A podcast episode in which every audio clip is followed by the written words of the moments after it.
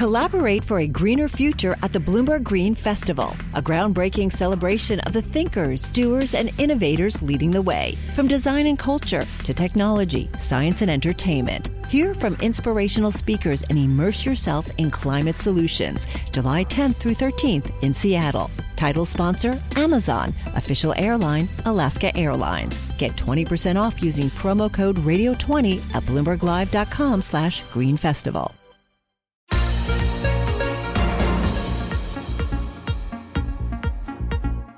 Welcome to the Bloomberg P&L Podcast. I'm Pimm Fox, along with my co-host, Lisa Abramowicz. Each day, we bring you the most important, noteworthy, and useful interviews for you and your money, whether you're at the grocery store or the trading floor.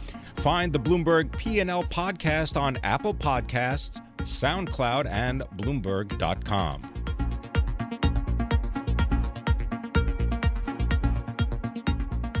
All right, talking about lower than projections, let's talk about downgrades to the U.S. economy. We have Carl Riccadonna. He is our chief U.S. economist for Bloomberg Intelligence, and he joins us here in our 1130 studio. Carl, always a pleasure. Downgrading the U.S. economy. Give us some details. Yes. So we just this morning published our updated mid-year projections, and we're not changing our outlook for 2017. We see the economy growing at about 2.4%.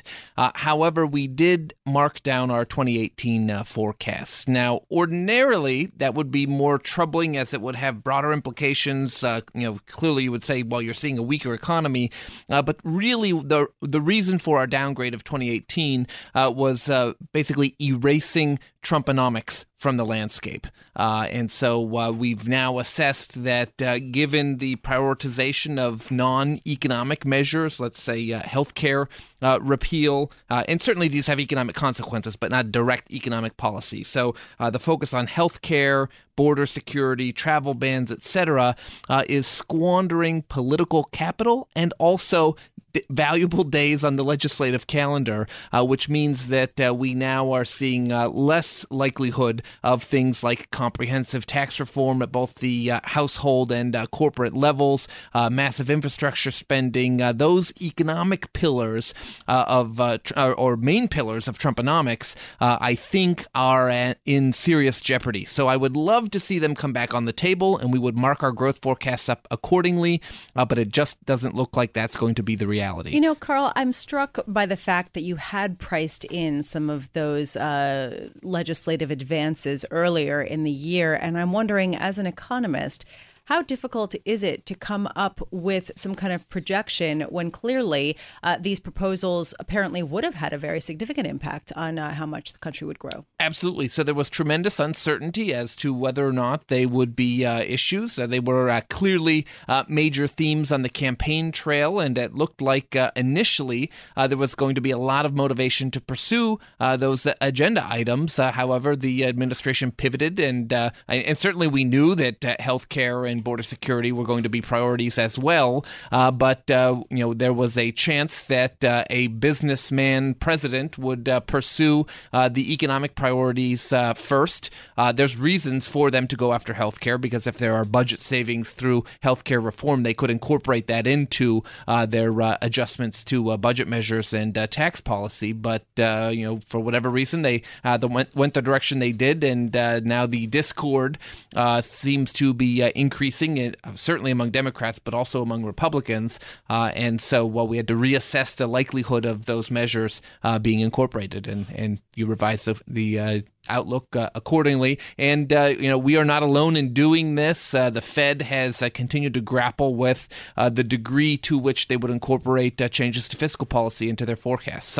Some Fed members did, some didn't, but now they seem to, at least based on the minutes of the May FOMC meeting, they are shifting back towards anticipating less of a change to fiscal policy. Well, Carl, I just want to maybe just pick up on something that Lisa mentioned, and maybe just go one step further, which is the details, the actual numerical details of many of these things that you described, other than the broad brush strokes, have we seen any details that would allow an economist or any kind of analytical work done on what this would all mean for the economy? Things were presented with broad brush strokes, as you note, so it becomes a best guess type of scenario.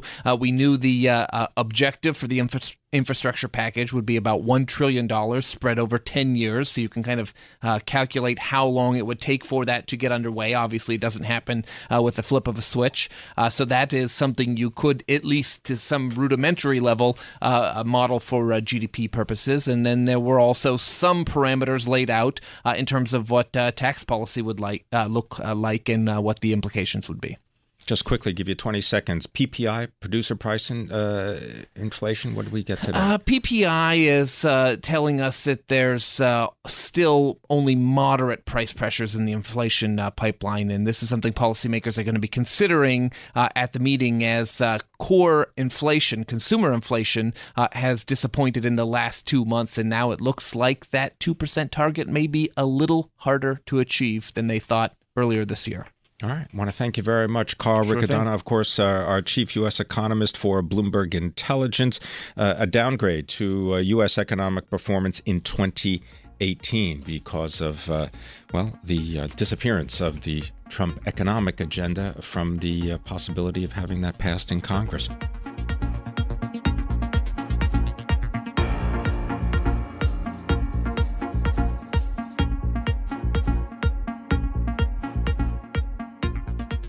Sears Canada suffered its worst stock decline ever after acknowledging significant doubt about its ability to keep operating, leading the troubled department store chain to consider a sale or restructuring.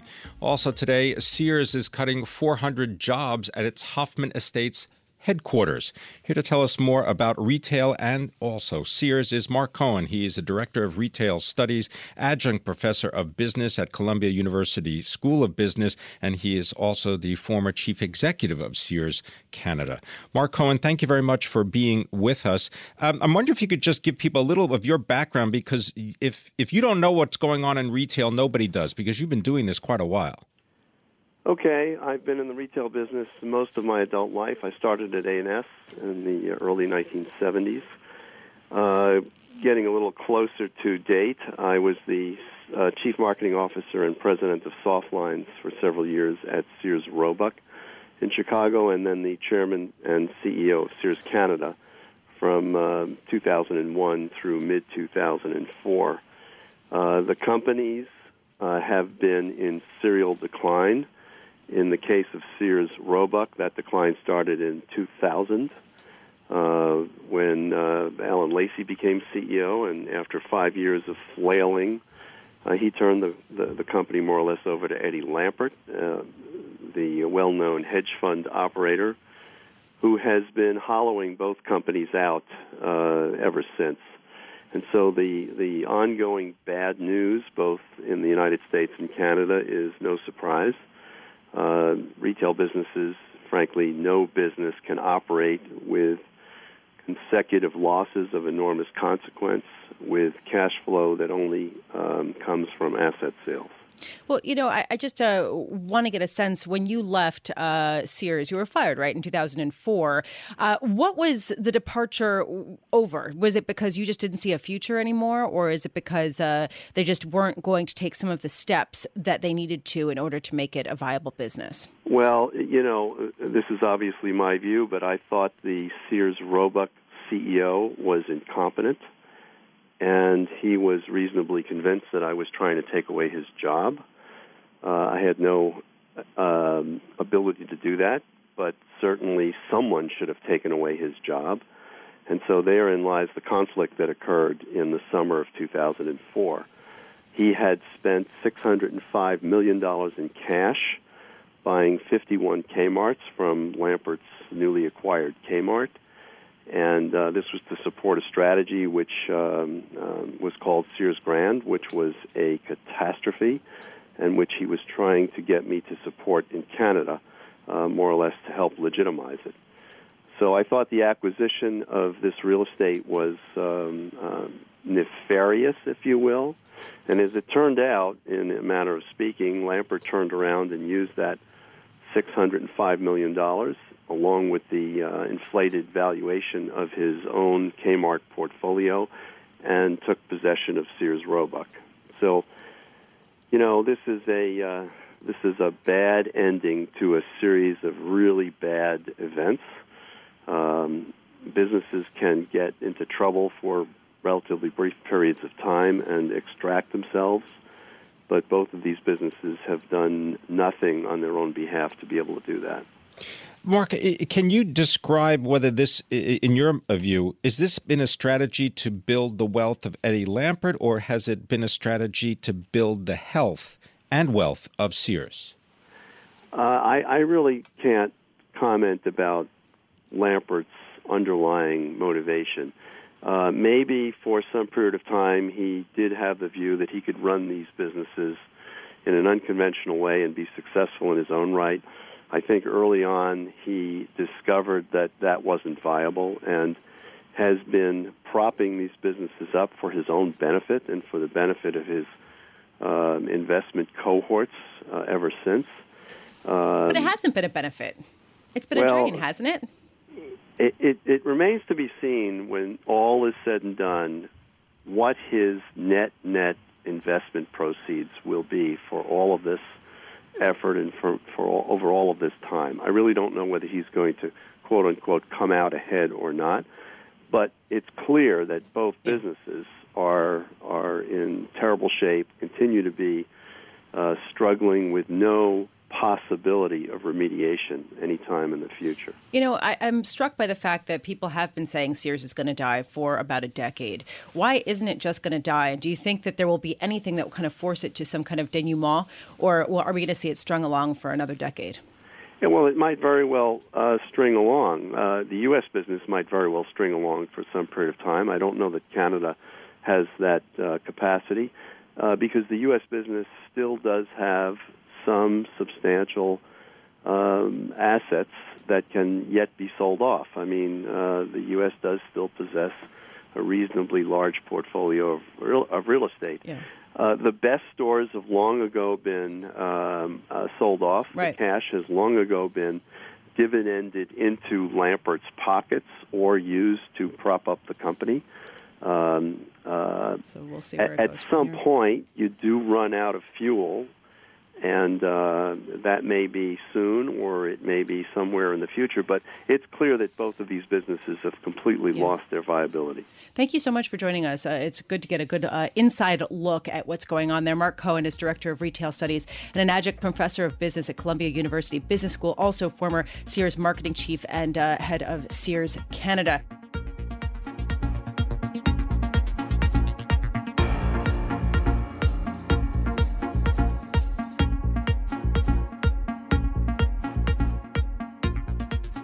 We hear a lot from investors who are turning their attention more to Europe than the U.S., at least when it comes to equity markets.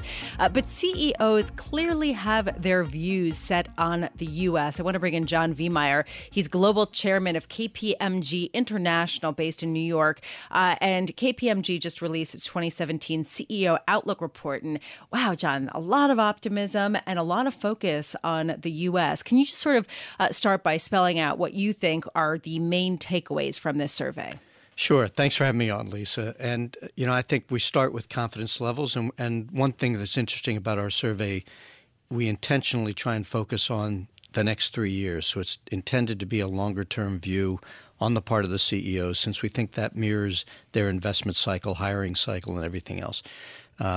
Confidence levels, I would say, are a little more subdued from the survey last year, but still relatively high. And frankly, the U.S. is the one market in the world where confidence levels are higher than what was reflected in our survey last year, which is a very positive sign, you know, from a U.S. standpoint. But frankly, as you look around Asia, some real drops, frankly, in confidence levels of CEOs as they look out over the next 3 years in some places like Japan, Australia, other places in Asia Pacific. So a real mixed bag, depending upon where you're based. Well, you mentioned mixed bag, and I want to follow up with that having to do with globalization and the ability of companies to compete around the world. I wonder if you could speak to that topic and do you believe that the current political climate in the United States will thwart that ongoing trend?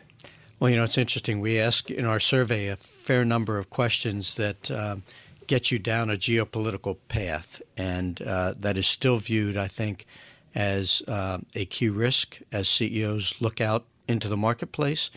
And some of the specific feedback we got about geopolitical risk were, number one, a sentiment that over half the CEOs believed that the impact of geopolitical risks on their business are higher today than they ever remember. Secondly, this a question about protectionism that we tried to get a sense of, given how much, discussion there is in the marketplace around. And discussion on things like Twitter, where you have elected officials using a public platform to name companies. Yeah, there's a high percentage. Over 30% of the CEOs indicated that they believe protectionism will be increasing in the near term and over the next 3 years, which is, again, concerning given the levels where it already is today. And that's having an impact on decisions CEOs say they're evaluating in terms of where to locate operations. And all of these geopolitical factors, I think, are weighing into investment decisions more now today than they have been at any time that many of these CEOs can remember. Yeah, although one thing that I thought was really notable was on the micro level, when CEOs looked at their businesses, their own businesses, they saw the need to hire more people. And you said that in the survey, it showed that U.S. CEOs expect headcount will grow over the next 3 years, with 80% reporting they are investing in recruitment. This, to me, is fascinating and speaks to this tight labor market that we keep talking about. Does this, in your opinion, point to salary increases, which people have been waiting for? You know, that's a complicated question, I think, frankly, Lisa. I think the good news is that, again, mirroring the confidence levels, when we compare the CEO's responses this year to last year, a little less optimism about employment level growth over the next 3 years, but still, I think, a pretty good degree of confidence on the part of CEOs that they will be hiring and at significant levels, over 6% growth in their employee levels. The reason that your question is a little complicated is I think it really gets to what kind of skills are we talking about. There is clearly a shortage, and the statistic you cited around 80% actively recruiting, that's true, but they're actively recruiting for very specific skills, technology-based skills, things like that where like coding, or is it something, is it pretty broad within the technology space? I think it's broader. It gets to ability to analyze data, utilize data and analytics, take advantage of some of the cognitive technologies that companies are now deploying in their organization, data scientists to help them synthesize and think through all of this. And so what I'm hearing you saying, it's almost like a split between people with higher education and people not. In other words, people who have some training with respect to, things that are usually taught in college or later in high school, not necessarily the blue-collar jobs. Although, one of the things that's interesting and frankly surprised me in the survey results is when we asked a specific question about, do you believe cognitive technology is going to increase or decrease your hiring over the next 3 years? It was overwhelmingly an increase, which I think is counterintuitive to what a lot of people are thinking. And that was across a fairly wide range of job skills, a lot of traditional finance, marketing, sales. And I think what that talks to is companies looking today to see how am I going to deploy some of these disruptive technologies most effectively to benefit my customer. And that's going to take people helping them figure that out and do that. So I think in the near term, this may not be a long-term kind of dynamic, but certainly in the near term, it appears that some of these disruptive technologies are actually leading companies to believe they will be increasing headcount. John Veihmeyer, thank you very much for being with us. Global Chairman, KPMG, speaking about KPMG's 2017 CEO Outlook Report. It was a survey of 400 U.S. and global chief executives for their views on their top priorities over the next 3 years.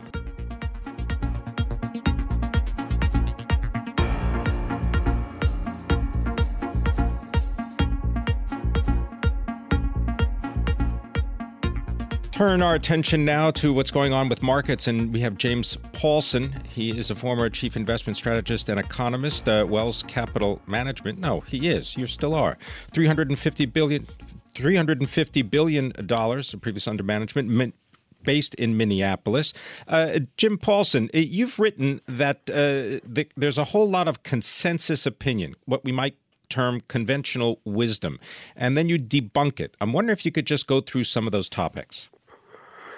Well, yeah, I think it's always sort of important to keep an eye on any kind of thoughts that are really strongly and widely held, because if often they're right, but if they're ever wrong, as you know, you create quite a market change. And so always sort of stay focused in on some of those overall. I think one of them that I find interesting is the idea that's been prevalent throughout this recovery, Pimm, that wage gains have been so tepid, and that this implies that, boy, labor's not doing very well and that the consumer must be weak and vulnerable, leaving the recovery itself in question.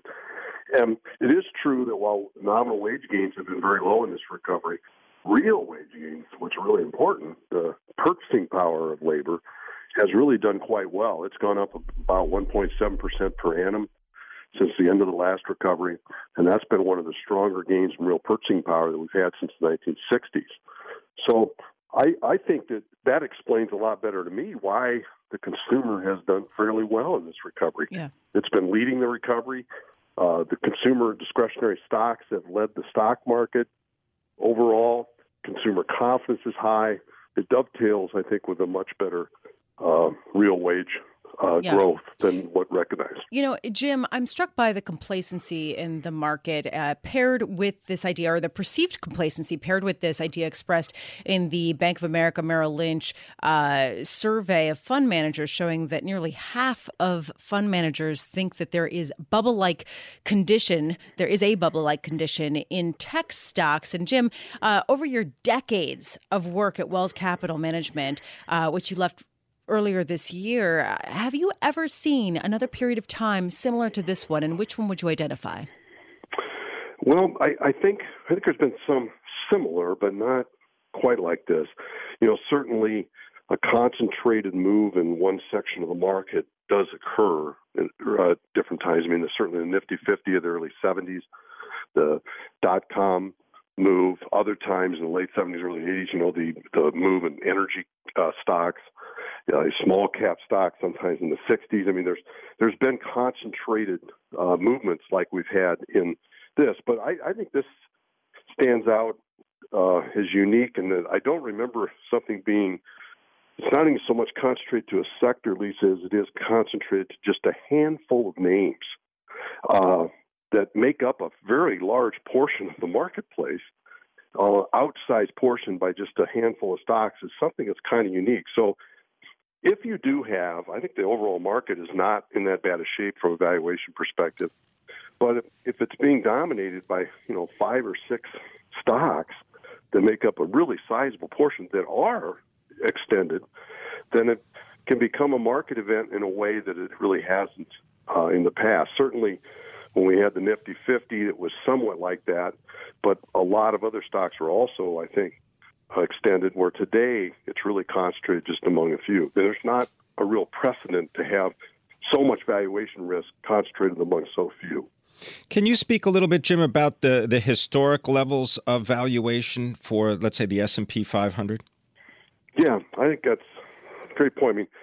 I mean, another survey that caught my eye this morning, at least it was another Bank of America survey, that said some record-setting proportion of investors think the market is overvalued by, you know, extensively overvalued today. And I think that's interesting,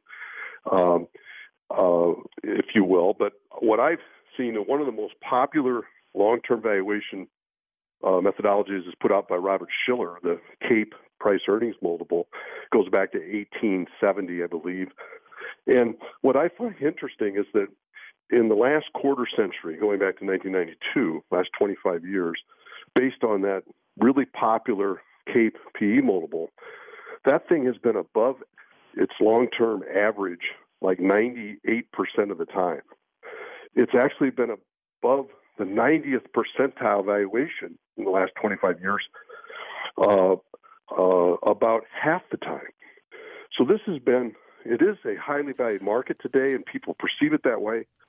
But I'm really starting to question it, because if something's been overvalued excessively for 25 years, at what point do you suggest that this isn't just a one-off that's going to correct, but maybe we're in a new valuation situation? You know, Jim, I'm struck by how bullish you are, because this is all basically casting some doubts on the pessimism that we're seeing in these surveys and by the increasing amount of cash in people's portfolios. Yeah, it is. I get the valuation risk. I think there is real valuation risk, but that won't be realized until probably the next recession. And I don't think that's close. I think it's a ways off. So I think this valuation risk could get more extreme. And I love the fact that we got a record number of people saying that the market's overvalued, that we got record cash holdings on the sidelines out there, that we have this perpetual, there's one tagline for this bull, it's that it's forever climbed a perpetual wall of worry that is still there today. I think there's more upside yet, in part because we don't have enough people playing it in this market. Jim, thank you so much for joining us. It's always wonderful to hear your insights. Jim Paulsen is the former chief investment strategist and economist at Wells Capital Management. He left earlier this year. Wells Capital Management oversees about $351 billion in Minneapolis, Minnesota. Thanks for listening to the Bloomberg P&L Podcast. You can subscribe and listen to interviews at Apple Podcasts, SoundCloud, or whatever podcast platform you prefer. I'm Pimm Fox. I'm on Twitter at Pimm Fox. I'm on Twitter at Lisa Abramowicz1. Before the podcast, you can always catch us worldwide on Bloomberg Radio.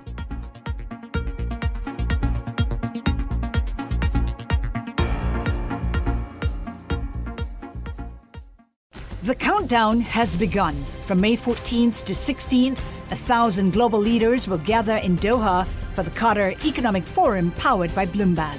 Join heads of state, influential ministers, and leading CEOs to make new connections, gain unique insights, and uncover valuable opportunities in one of the world's most rapidly rising regions. Request your invite for this exclusive event at QatarEconomicForum.com.